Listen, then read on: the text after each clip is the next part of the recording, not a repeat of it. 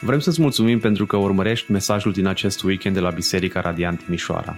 Ne rugăm ca să fii încurajat și provocat de Cuvântul lui Dumnezeu.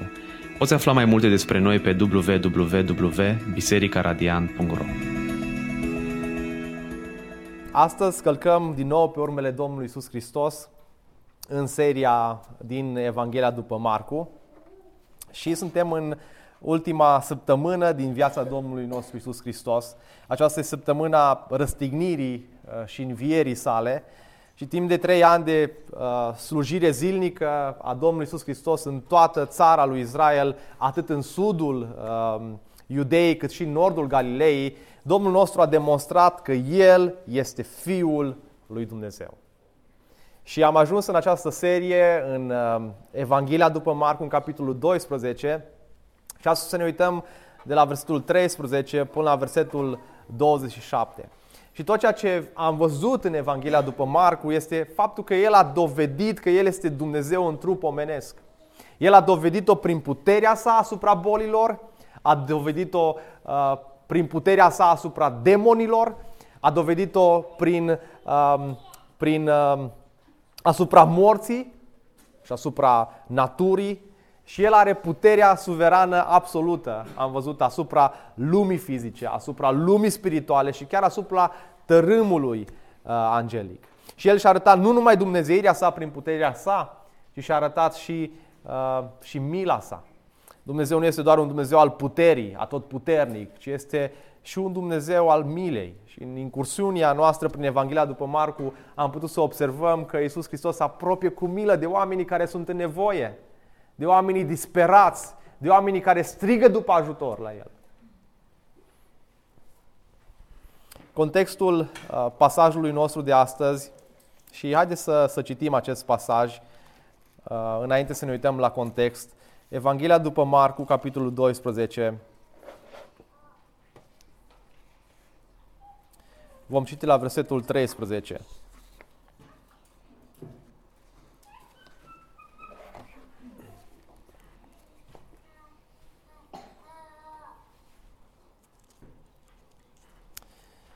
Marcu, capitolul 12, citim de la versetul 13 până la versetul 27. Vă încurajez să țineți Biblia deschisă pe tot parcursul predicării, să vă uitați în Scriptură, să vă luați notițe și să, să rugați pe Dumnezeu să vă ajute să înțelegem Scripturile, să nu ne rătăcim și să înțelegem puterea lui Dumnezeu în viața noastră. I-au trimis la el pe câțiva dintre farisei și dintre uh, irodieni ca să-l prindă în cursă cu vorba. Ei au venit și i-au zis, învățătorule, știm că ești adevărat și că nu-ți pasă de nimeni, că nu te uiți la fața oamenilor, ci înveți calea lui Dumnezeu potrivit cu adevărul. Se cuvine să plătim tribut cezarului sau nu? Să plătim sau să nu plătim? El însă, înțelegând ipocrizia lor, le-a zis, de ce mă puneți la încercare? Aduceți-mi un denar să-l văd. Ei i-au adus și Isus le-a zis, chipul acesta și inscripția, ale cui sunt? Ei i-au zis, ale cezarului. Isus le-a zis, dați înapoi cezarului ce este al cezarului, iar lui Dumnezeu ce este al lui Dumnezeu. Ei erau foarte uimiți de el. Apoi au venit la el saducheii care zic că nu există înviere și l-au întrebat, Învățătorule, Moise ne-a scris dacă fratele cuiva moare și lasă în urmă o soție, dar fără să lase vreun copil, fratele lui să o ia de soție pe, văd, pe văduvă și să-i ridice un urmaș, fratelui său. Erau deci șapte frați. Primul și-a luat o soție, dar când a murit n-a lăsat niciun urmaș. Al doilea a luat-o de soție pe văduvă, dar și el a murit fără să lase vreun urmaș. Așa s-a întâmplat și cu al treilea și niciunul dintre, dintre cei șapte n-a lăsat un urmaș. La urmă, după ei toți a murit și femeia. La înviere, când vor învia, soția căruia dintre ei va fi ea? Căci toți șapte au avut-o de soție. Iisus le-a zis, oare nu vă rătăciți voi tocmai pentru că nu cunoașteți nici Scripturile, nici puterea lui Dumnezeu? Căci atunci când învie dintre cei morți, nici nu se însoară, nici nu se mărită, ci sunt ca îngerii din ceruri. Iar cu privire la faptul că cei morți sunt înviați, n-ați citit în cartea lui Moise, acolo unde este scris despre rug, cum i-a vorbit Dumnezeu zicând, eu sunt Dumnezeul lui Avram, Dumnezeul lui Isaac și Dumnezeul lui Iacov. El nu este un Dumnezeu al celor morți, ci al celor vii. Sunteți foarte rătăciți. Până aici cuvântul lui Dumnezeu. Haideți să ne rugăm. Doamne, ne zmerim înaintea Ta și Te recunoaștem că Tu ești Dumnezeul cerului și al pământului. Ești Dumnezeul creației. Ești Dumnezeul nostru în care ne putem pune toată încrederea noastră.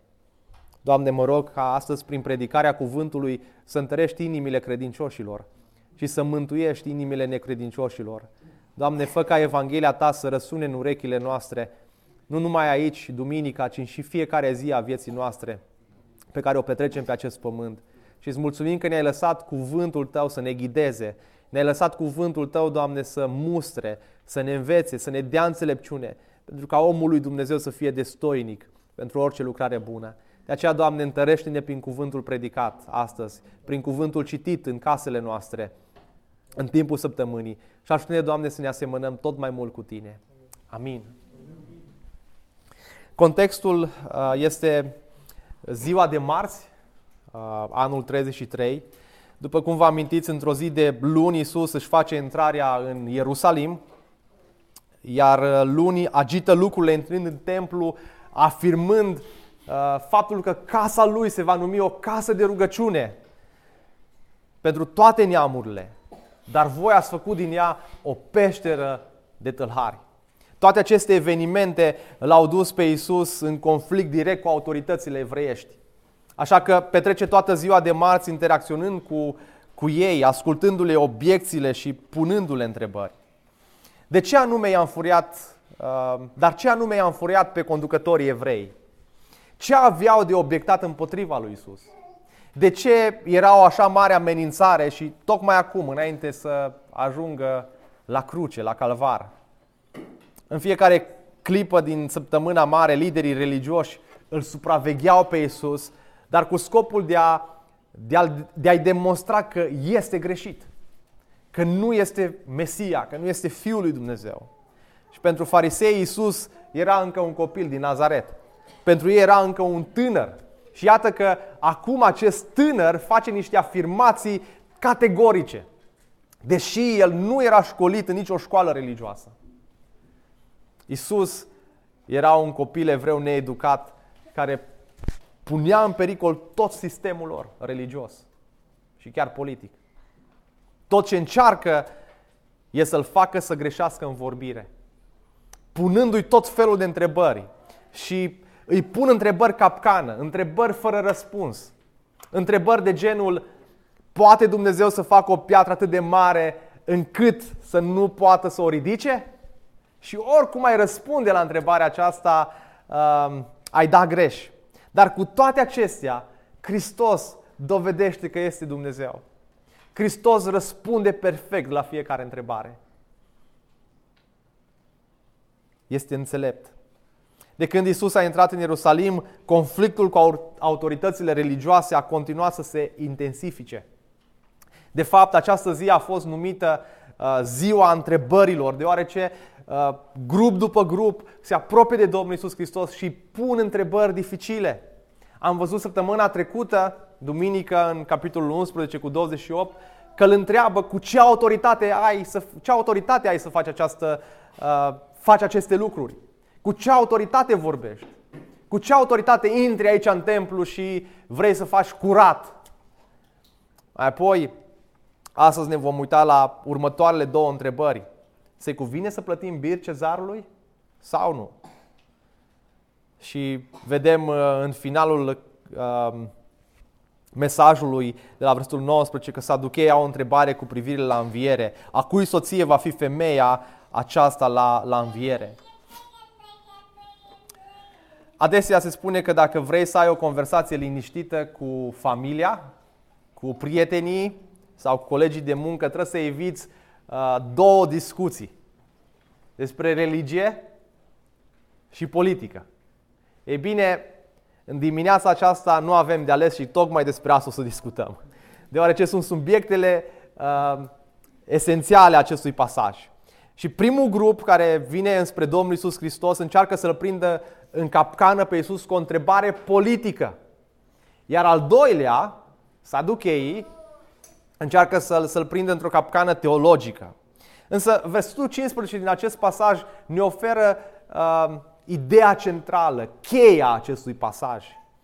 Uh, când Domnul Iisus Hristos uh, le înțelege ipocrizia, înțelegând ipocrizia rolului, a zis, de ce mă puneți la încercare? Și astăzi tocmai despre asta aș vrea să vorbim, despre ipocrizia oamenilor religioși.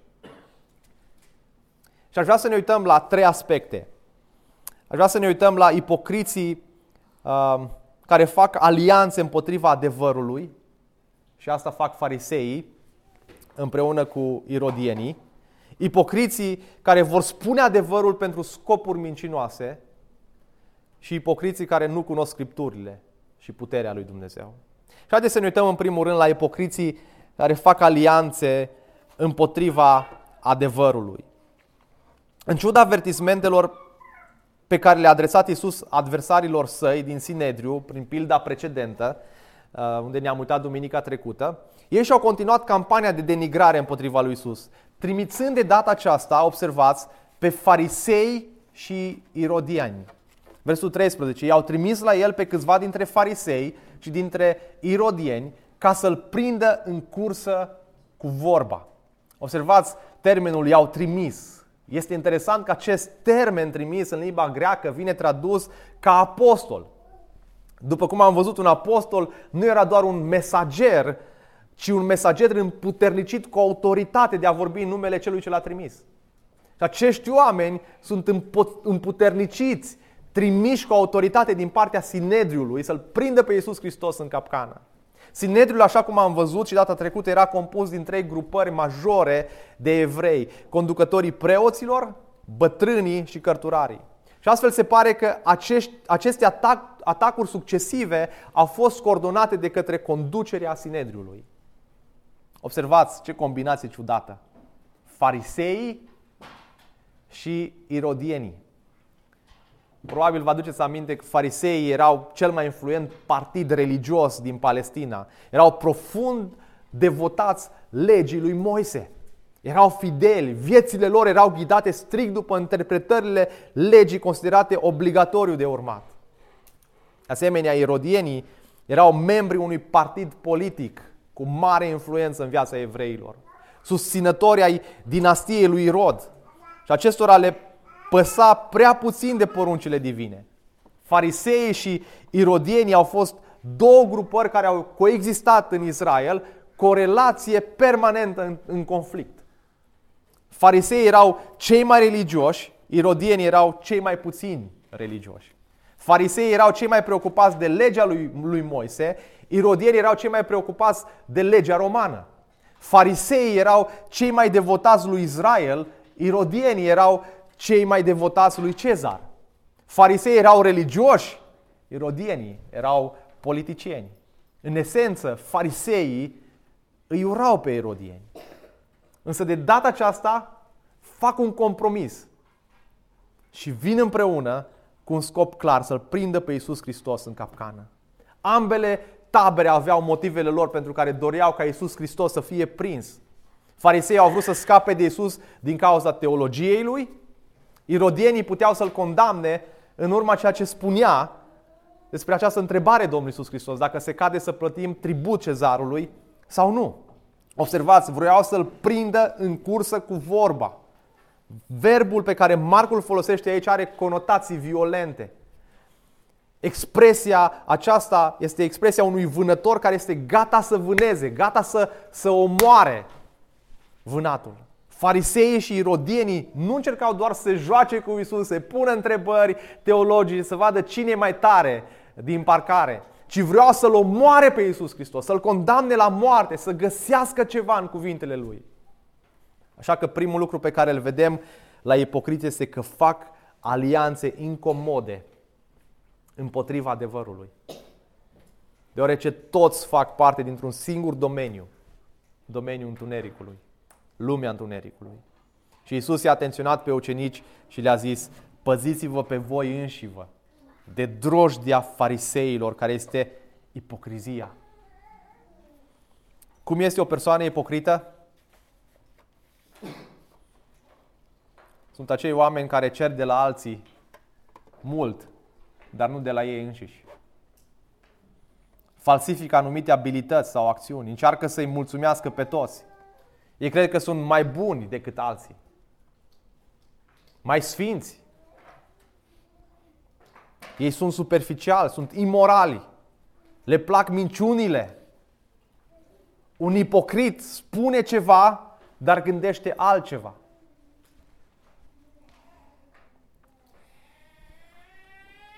Joacă teatru, disimulează, își pune mască ca să nu vadă oamenii cine este el în adevărat, cu adevărat.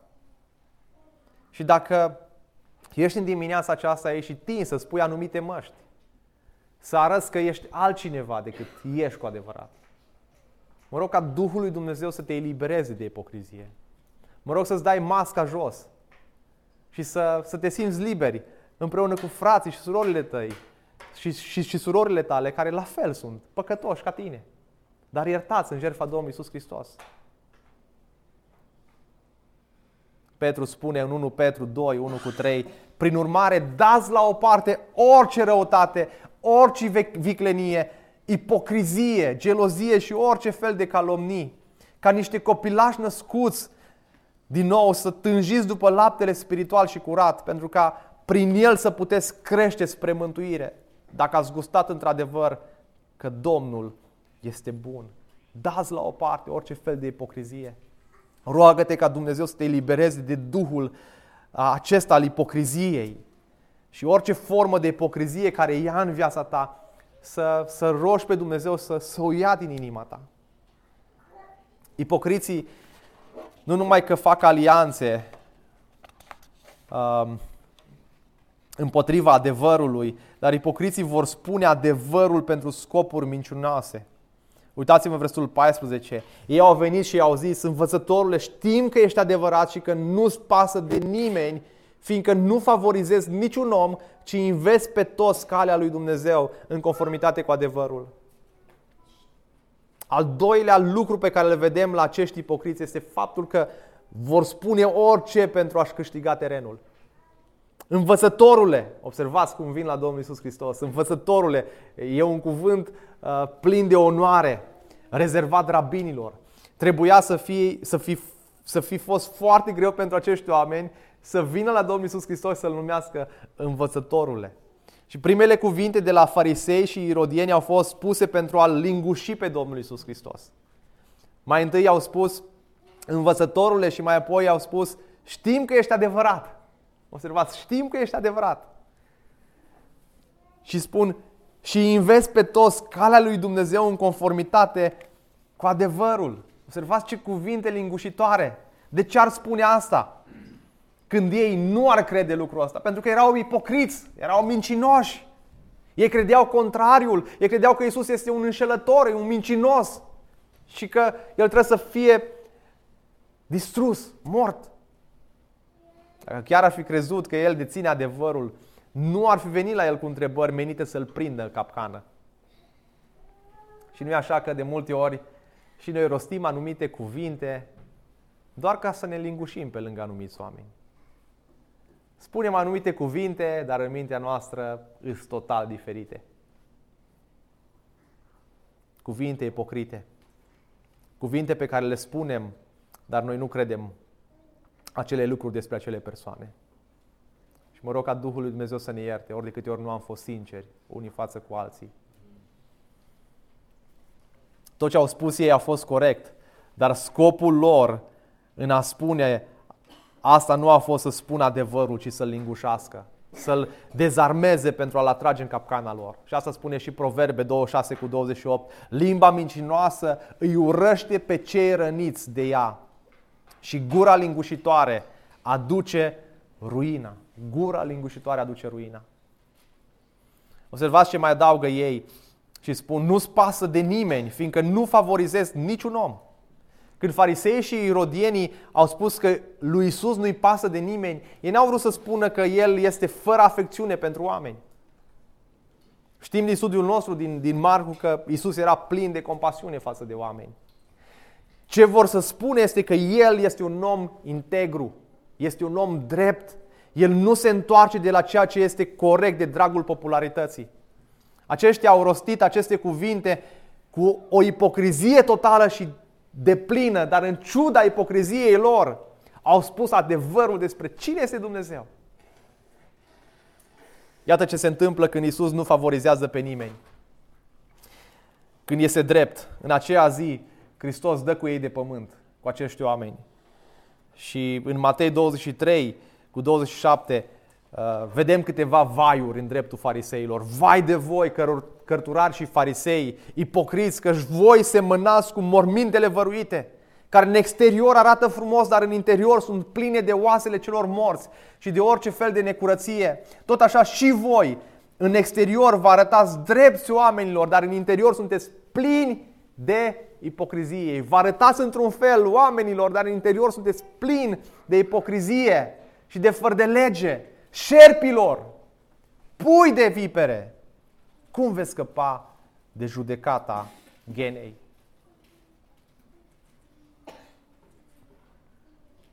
Nu știu ce ar spune Iisus Hristos în dreptul tău în dimineața asta. Dar mă rog din toată inima ca Dumnezeu să, să ne scape de ipocrizie. Versul 13. Iată, după ce îl lingușesc, vin la el cu o întrebare. Se cuvine să plătim tribut cezarului sau nu? Să plătim sau să nu plătim?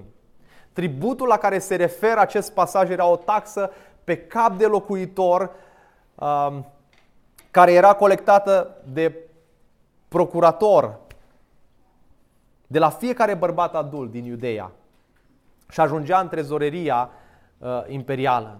Se cuvine să plătim tribut cezarului? Dacă Isus ar fi spus da, se cuvine să plătim tribut cezarului, el i-ar fi îndepărtat nu numai pe zelos și pe farisei, ci și pe fiecare evreu evlavios și iubitor de libertate.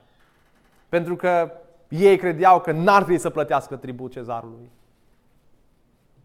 Dacă spunea nu, s-ar fi expus riscului de a fi acuzat de trădare. Versul Luca 20 cu 20. Atunci l-au urmărit îndeaproape și au trimis niște oameni perfizi care se prefăceau că sunt drepți ca să-l prindă cu vorba și să-l poată da astfel pe mâna conducerii și autorității guvernatorului. Abia așteptau să răspundă Iisus. Nu, n-ar trebui să plătim bir cezarului. Să-l poată condamna la moarte. De aceea Sinedriul a, a format acest, acest grup împreună ca să-l prindă pe Iisus. Versul 15. El însă, înțelegând ipocrizia lor, le-a zis, de ce mă puneți la încercare? Iisus a înțeles ipocrizia lor. Iisus vede dincolo de îmbrăcămintea ta. Vede dincolo de cine ești. Vede dincolo de ce gândești. Iisus te cunoaște pe deplin.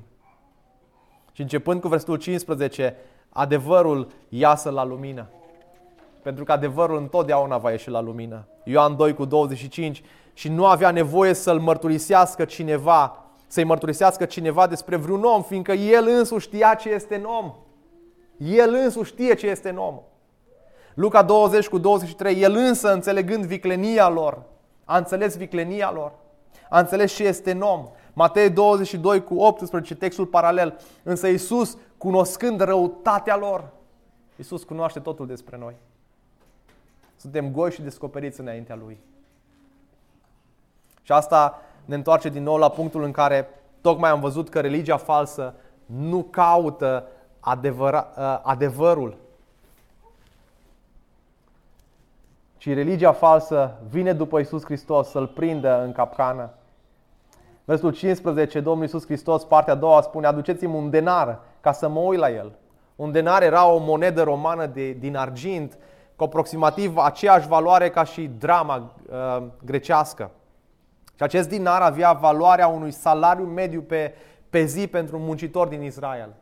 Se pare că Isus nu avea un, un, un denar la el, așa că a cerut interogatoriului, interogatorilor să-i să facă rost de unul.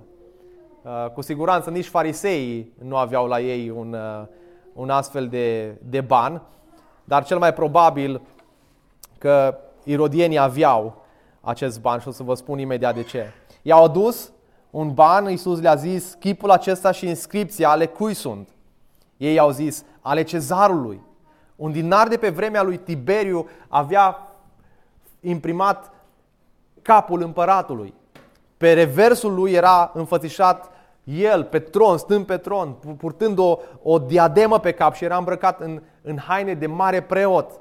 Pe fața banului scria Fiul Divinului Augustus și pe reversul banului scria Mare Preot. Mare Preot. Tiberiu s-a desemnat pe sine ca Fiul Divinului și ca Mare Preot. Deci aceste monede în mintea evreilor, a fariseilor, erau niște idoli mici. Nu putem să ne închinăm idolilor. Legea spune să nu-ți faci chip cioplit. Nici măcar nu purtau acești bani la ei. Nu le-ar fi folosit. Ei însă aveau să plătească taxa romană în echivalența propriei monede ebraice. Iisus le-a zis, dați înapoi cezarului ce este al cezarului, iar lui Dumnezeu ce este al lui Dumnezeu. Și ei au, erau foarte uimiți de el. Iisus nu ocolește problema, observați, ci spune în mod clar, da, plătiți bir cezarului. Onoarea lui Dumnezeu nu înseamnă neonoarea împăratului prin refuzul de a, de a plăti tribut în schimbul privilegiilor. El și-a anunțat daul în contextul în care împăratul trebuia să-i se plătească nu numai ce, doar ceea ce se-i cuvine, nu și altceva. De aceea trebuie să, să-i, să fie refuzate prerogativele divine pe care le pretinde, însă care îi se cuvineau numai lui Dumnezeu.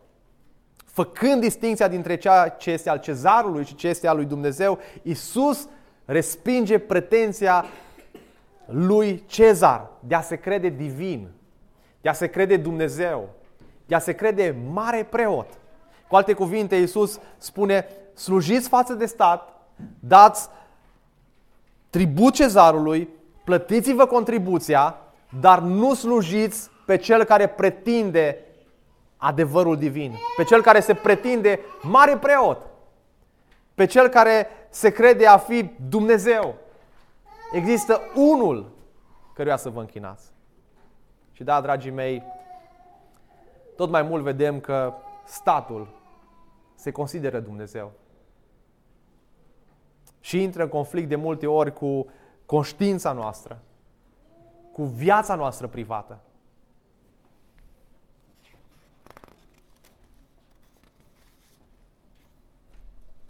S-ar putea să nu ne placă să plătim între, înspre statul nostru poate 50% din uh, ce ar trebui să încasăm.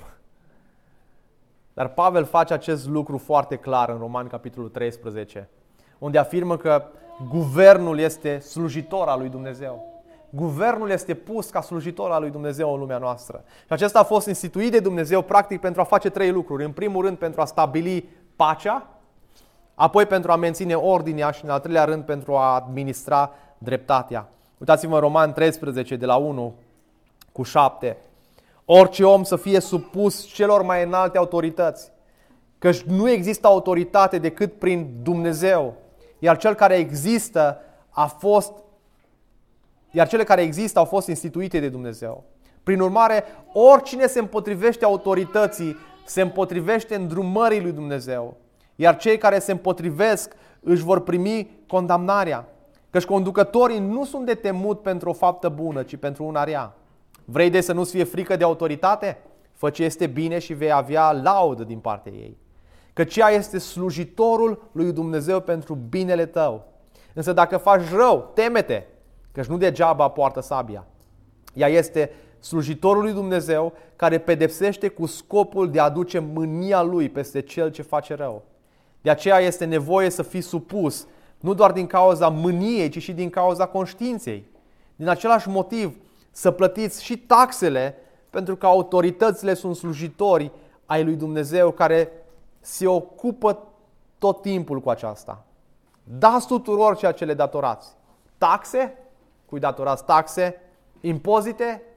Cui datorați impozite? Teamă? Cui datoreați teamă? onoare cui datorați onoare.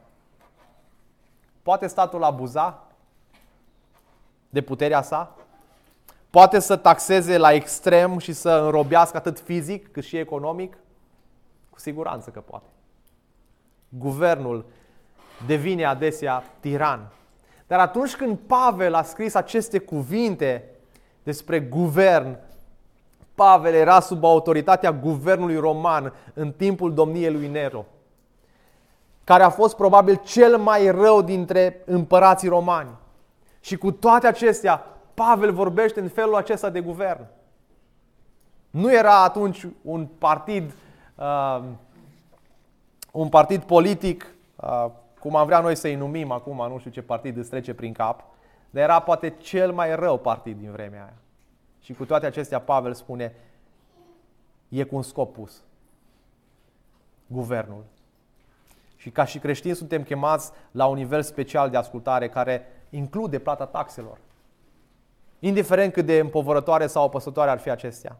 Desigur, această ascultare de stat nu înseamnă că nu putem vorbi împotriva taxelor, nu putem să ieșim la protest, nu putem să vorbim nimic despre ei. Nu, din contră, putem să facem lucrul acesta. Dar ca și, ca și practic pentru noi, întrebarea care poate te macină și pe tine, există situații când nu ar trebui să ne supunem legilor statului? Cât să ascultăm de stat? Până unde să ascultăm de stat? Răspunsul la această întrebare poate fi găsit în Faptele Apostolilor, capitolul 5, 27 până la 29.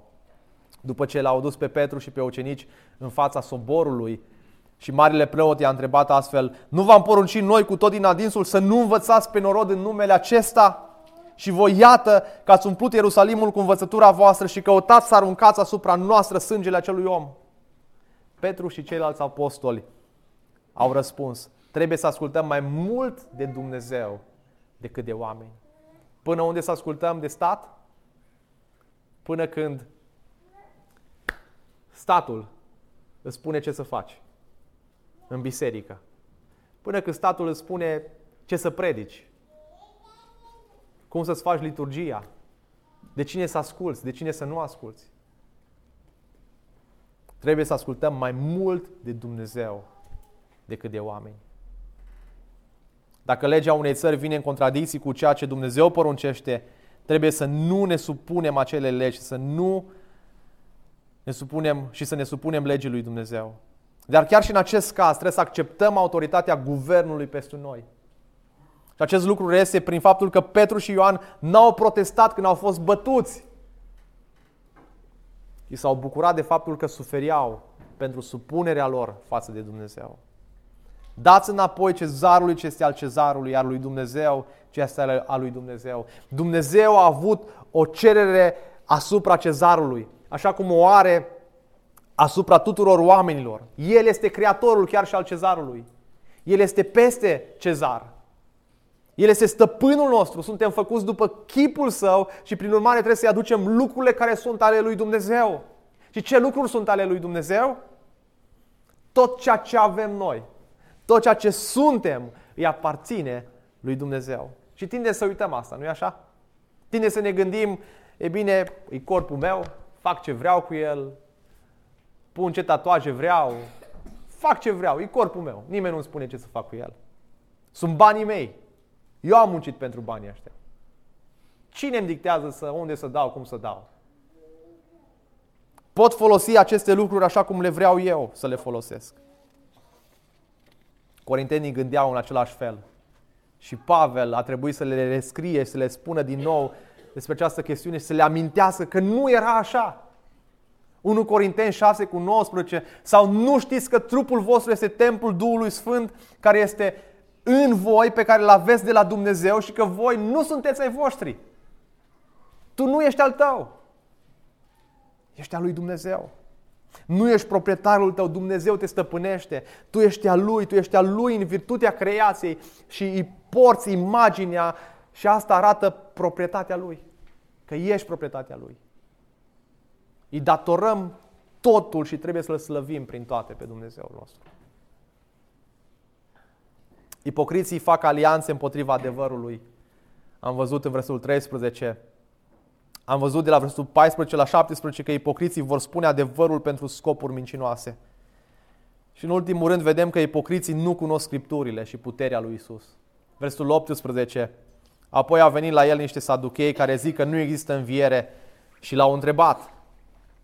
Matei ne spune că saducheii l-au, l-au abordat pe Isus în aceea zi, marți. În aceea zi, Matei 21 cu 20, s-au apropiat de el niște saduchei care zic că nu există înviere. Iată un prim, uh, uh, un prim indiciu despre saduchei. Cine erau saducheii? Ei ziceau că nu există înviere. În timpul vieții lui Isus și în epoca Noului Testament, saducheii erau aristocrați. Tindeau cei mai mulți dintre ei să fie bogați, uh, dețineau poziții de putere, inclusiv cea de preos conducător și de mare preot. Dețineau majoritatea dintre cele 70 de locuri din uh, Consiliul de Conducere numit Sinedriu și lucrau din uh, greu să mențină pacea în Israel, fiind de acord uh, cu deciziile Romei. Și negau adevărul învierii, al judecății viitoare și chiar al existenții îngerilor și spiritelor. Versul 19, învățătorule, Moise ne-a scris. Observați, saducheii și-au început atacul prin expresia Moise a zis. Făcând referire la dădătorul legii, la Moise, expresia era probabil menită să dea greutate argumentelor lor. Această grupare consideră că doar Pentateuhul are o valoare mai mare decât celelalte cărți ale Vechiului Testament. Și observați ce spun ei această poveste incredibilă și fac referire la Deuteronom 25 cu versetul 5 și 6. Sursa întrebărilor lor o iau de aici, din acest pasaj. Și în acest pasaj uh, lui Israel este dată legea căsătoriei levirate. Ce înseamnă acest lucru? Este o lege prin care Dumnezeu își arăta dragostea lui față de femeile care au rămas fără moștenitori, femeile văduve. Și iată ce spune acest pasaj.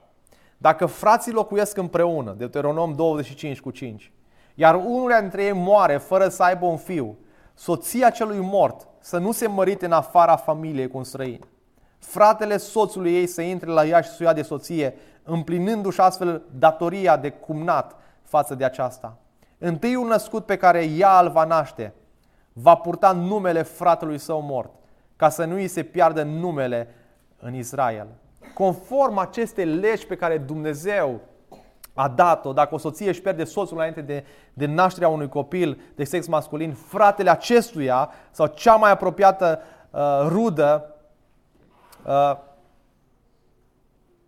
uh, cea mai apropiată rudă trebuia să căsătorească cu văduva, astfel încât primul copil născut din această căsătorie să poată fi socotit fiul decedatului, iar linia genealogică să nu se piardă. Așadar, saducheii au făcut uz de această poruncă pentru a arăta cât de absurdă era, după părerea lor, credința în învierea trupului. Sperau că Isus se va rușina și uh, să apere doctrina învierii după această relatare pe care ei o spuneau. Când morții vor învia, această femeie va avea șapte bărbați, cu alte cuvinte. Și Isus dă pe față ipocrizia lor, manifestată prin ignoranța uh, biblică. Și Isus le-a zis, soare, nu vă rătăciți voi tocmai pentru că nu cunoașteți nici Scripturile, nici puterea lui Dumnezeu.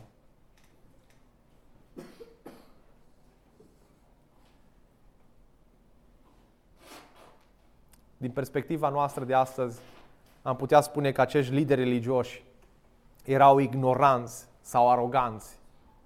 Dar Isus a spus că au o problemă foarte simplă. Ei nu înțelegeau scripturile. Aceeași problemă cred că o avem și noi ca generație. În contextul în care suntem, în România.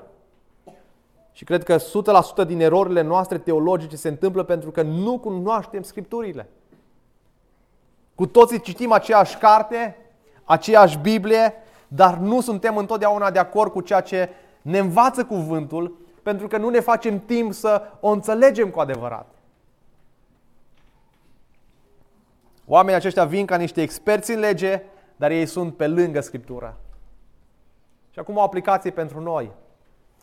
Asta poate să fie o altă formă de ipocrizie. Să-ți asumi ceva ce nu stăpânești. Dar te comporți ca și cum tu ești un expert în acel domeniu. Îmi spui tu mie de Biblie. Păi eu sunt de 50 de ani la credință. Am citit Biblia din, din scoarță în scoarță. Sunt un expert. Dar dacă îi pui o întrebare despre ce este păcatul, cine este Dumnezeu, care sunt atributele lui Dumnezeu, Dragul meu, poți să ai Scriptura în față. Poți să o ai chiar acum în mână. Poți să o ai în casa ta. Dar să te rătăcești cu ea în mână.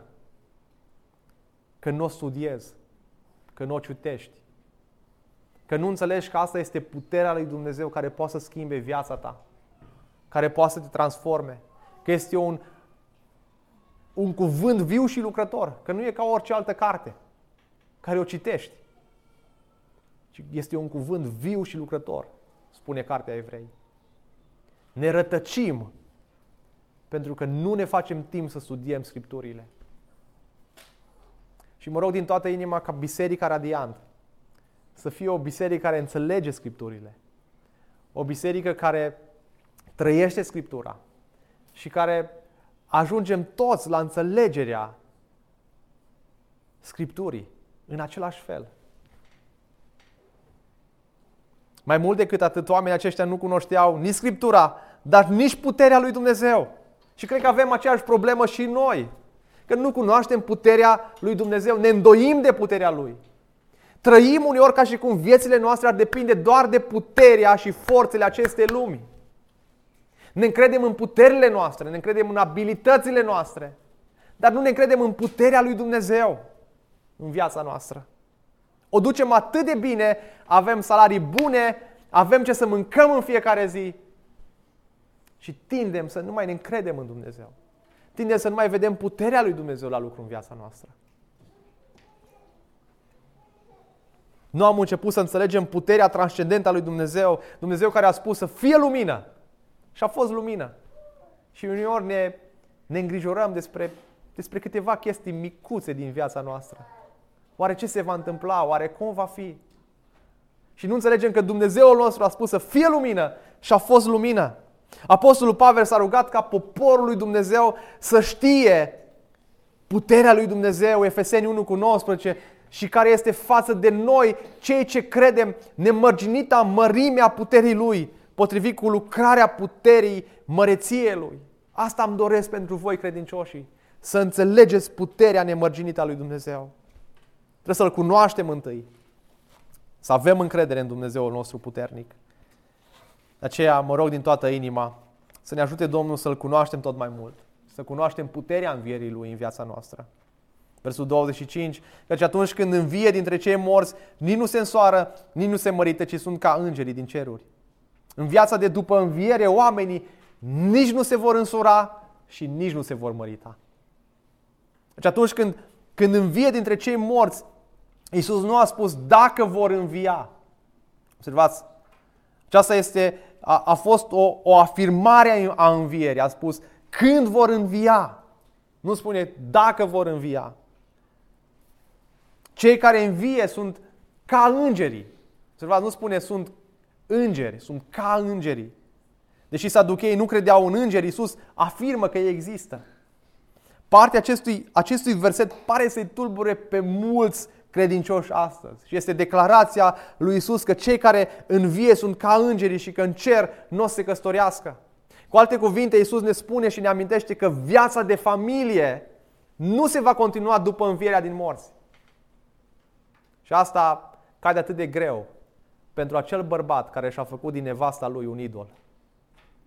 Pentru acea soție care și-a făcut din bărbatul lui un idol.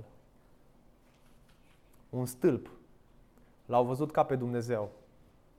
Noi, dragii mei, suntem creați pe acest pământ să ne bucurăm de căsniciile noastre, de soțul, de soția noastră, de copiii noștri. Suntem sfințiți prin căsnicia noastră, spune Scriptura. Dar când vom pleca de pe acest pământ, la învierea din morți. Vom avea trupuri de slavă. Nu, nu o să mai avem nevoile fiziologice pe care le avem astăzi. Și acolo în cer, scopul este să ne închinăm lui Dumnezeu. Și atât. Și punct. Nu o să fiu cu soțul meu în cer? Ba da. S-ar putea să-l cunoști, dar atât. Spune că în cer vom sta la masă cu Avram, Isaac și Iacov. Faptul că îi vom cunoaște. Dar vom, vom avea trupuri de slavă. Trupuri slăvite. Va fi o ordine completă diferită. Atunci vom fi ca îngerii, vom fi eterni. Nu vom muri. Căsătoria pe acest pământ este pentru a păstra și procrea rasa. Să ne bucurăm și pentru sfințirea noastră. În cele din urmă, Iisus și-a luat timp să învețe pe saduchei despre adevărul învierii. Versetul 26. Iar cu privire la faptul că cei morți sunt înviați, n-ați citit în cartea lui Moise? Acolo unde scrie despre rug, cum i-a vorbit Dumnezeu, zicând, eu sunt Dumnezeul lui Avram, Dumnezeul lui Isaac, Dumnezeul lui Iacov. El nu este un Dumnezeu al celor morți, al celor vii. Sunteți foarte rătăciți. Iisus a întrebat, nu ai citit? Cum tu care crezi în cele cinci cărți ale lui Moise, nu ai citit că scrie despre înviere? Mai devreme el a spus că nu cunosc scripturile. Aici Hristos le deschide scripturile. Este foarte semnificativ faptul că el nu i-a dus la niciuna din cărțile istorice, la niciuna dintre cărțile profetice sau la scrieri. El i-a dus la Tora, singura secțiune din scripturile Vechiului Testament pe care saducheii au acceptat-o și, care, și în care credeau. Și care credeau că nu scrie nimic despre înviere. Mai exact, observați, Domnul Iisus Hristos îi duce în Exod, capitolul 3, de la 1 la 6, relatarea apariției lui Moise în rugul aprins, ocazie cu care Dumnezeu s-a prezentat lui Moise spunând Eu sunt Dumnezeul tatălui tău, Dumnezeul lui Avram, Dumnezeul lui Isaac și Dumnezeul lui Iacov, patriarhii lui Israel.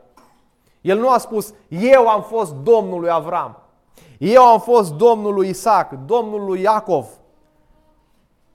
De aceea Iisus le-a spus aducheilor că El nu este Dumnezeul celor morți, ci este Dumnezeul celor vii.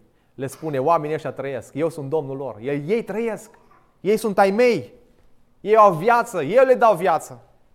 Și pentru a dovedi că există o înviere viitoare, Iisus a susținut pur și simplu că Dumnezeu nu a vorbit despre sine în acest fel dacă Avram, Isaac și Iacov nu ar fi în viață dincolo de mormânt.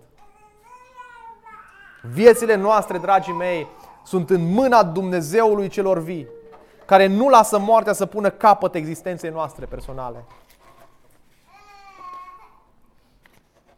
Inimile noastre, spunea cineva, bat ca niște tobe înfundate, bat marșuri funerare până la mormânt. Sună greu pentru noi această, această idee. Inimile noastre, ca niște tobe înfundate, bat marșuri funerare până la mormânt. Dragul meu, chiar dacă nu, nu o să-ți placă ce spun acum, mereu ne apropiem. Ne apropiem fiecare dintre noi de cimitir. Cu fiecare bătaie a inimii noastre suntem mai aproape de sfârșit. Și pentru mulți, cred că acest aspect este un gând descurajator. Dar nu este descurajator. Nu pentru cei care și-au pus credința în Domnul Isus Hristos. Pentru cei care știu că Isus Hristos este viața, învierea și viața. Nu avem de ce să ne temem când vom pleca de pe acest pământ. Nu avem nicio teamă pentru că știm că dacă suntem al lui Isus Hristos, vom fi împreună cu El la viață pentru totdeauna. Da, S-ar putea ca asta să fie înfricoșător pentru tine care ți-ai pus toată speranța de acest pământ și te ții strâns de acest pământ și de averile tale și de casa ta și de tot ce ai și te bucuri de bărbatul tău și de copiii tăi și de tot ce ai. Da, e un lucru bun. Dar dacă ți-ai pus nădejdea doar pentru lucrurile astea, mă rog ca în dimineața aceasta Dumnezeu să-ți dea perspectiva cerului, să-ți aducă aminte că dacă ești un copil al Lui, nu trăiești doar pentru viața aceasta. Și trăiești pentru viața aceasta pentru un timp, pentru câțiva ani. Dar suntem creați pentru slavă, pentru glorie.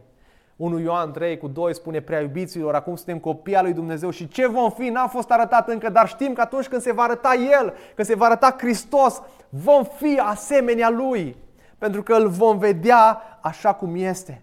Oricine are speranța aceasta în El se curățește așa cum și El este curat.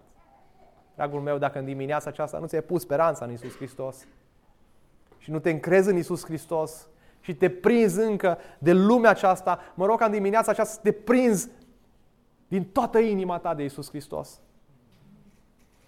Și dacă din cauza nevegherii a apărut fără fățărnicia în viața ta, te-a prins fățărnicia, lanțurile fățărniciei, roagă-L pe Duhul lui Dumnezeu să dea la o parte masca din inima ta și înfățișează-te înaintea Lui așa cum ești. Dacă nu ai văzut puterea lui Dumnezeu în viața ta, care să te nască din nou, să te aducă la viață, din moarte, la, din, la, la viață, din întuneric, la lumină, roagă-L ca în dimineața aceasta Dumnezeu să facă o minune în viața ta. Să vezi puterea lui Dumnezeu în viața ta, cum El te duce de la moarte la viață, prin credința în Domnul Iisus Hristos. Vino la El. Vino la El așa cum ești. Puneți încrederea în El. Spune, Doamne, Dăruiește-mi și mie, prin credința în Tine, viața veșnică.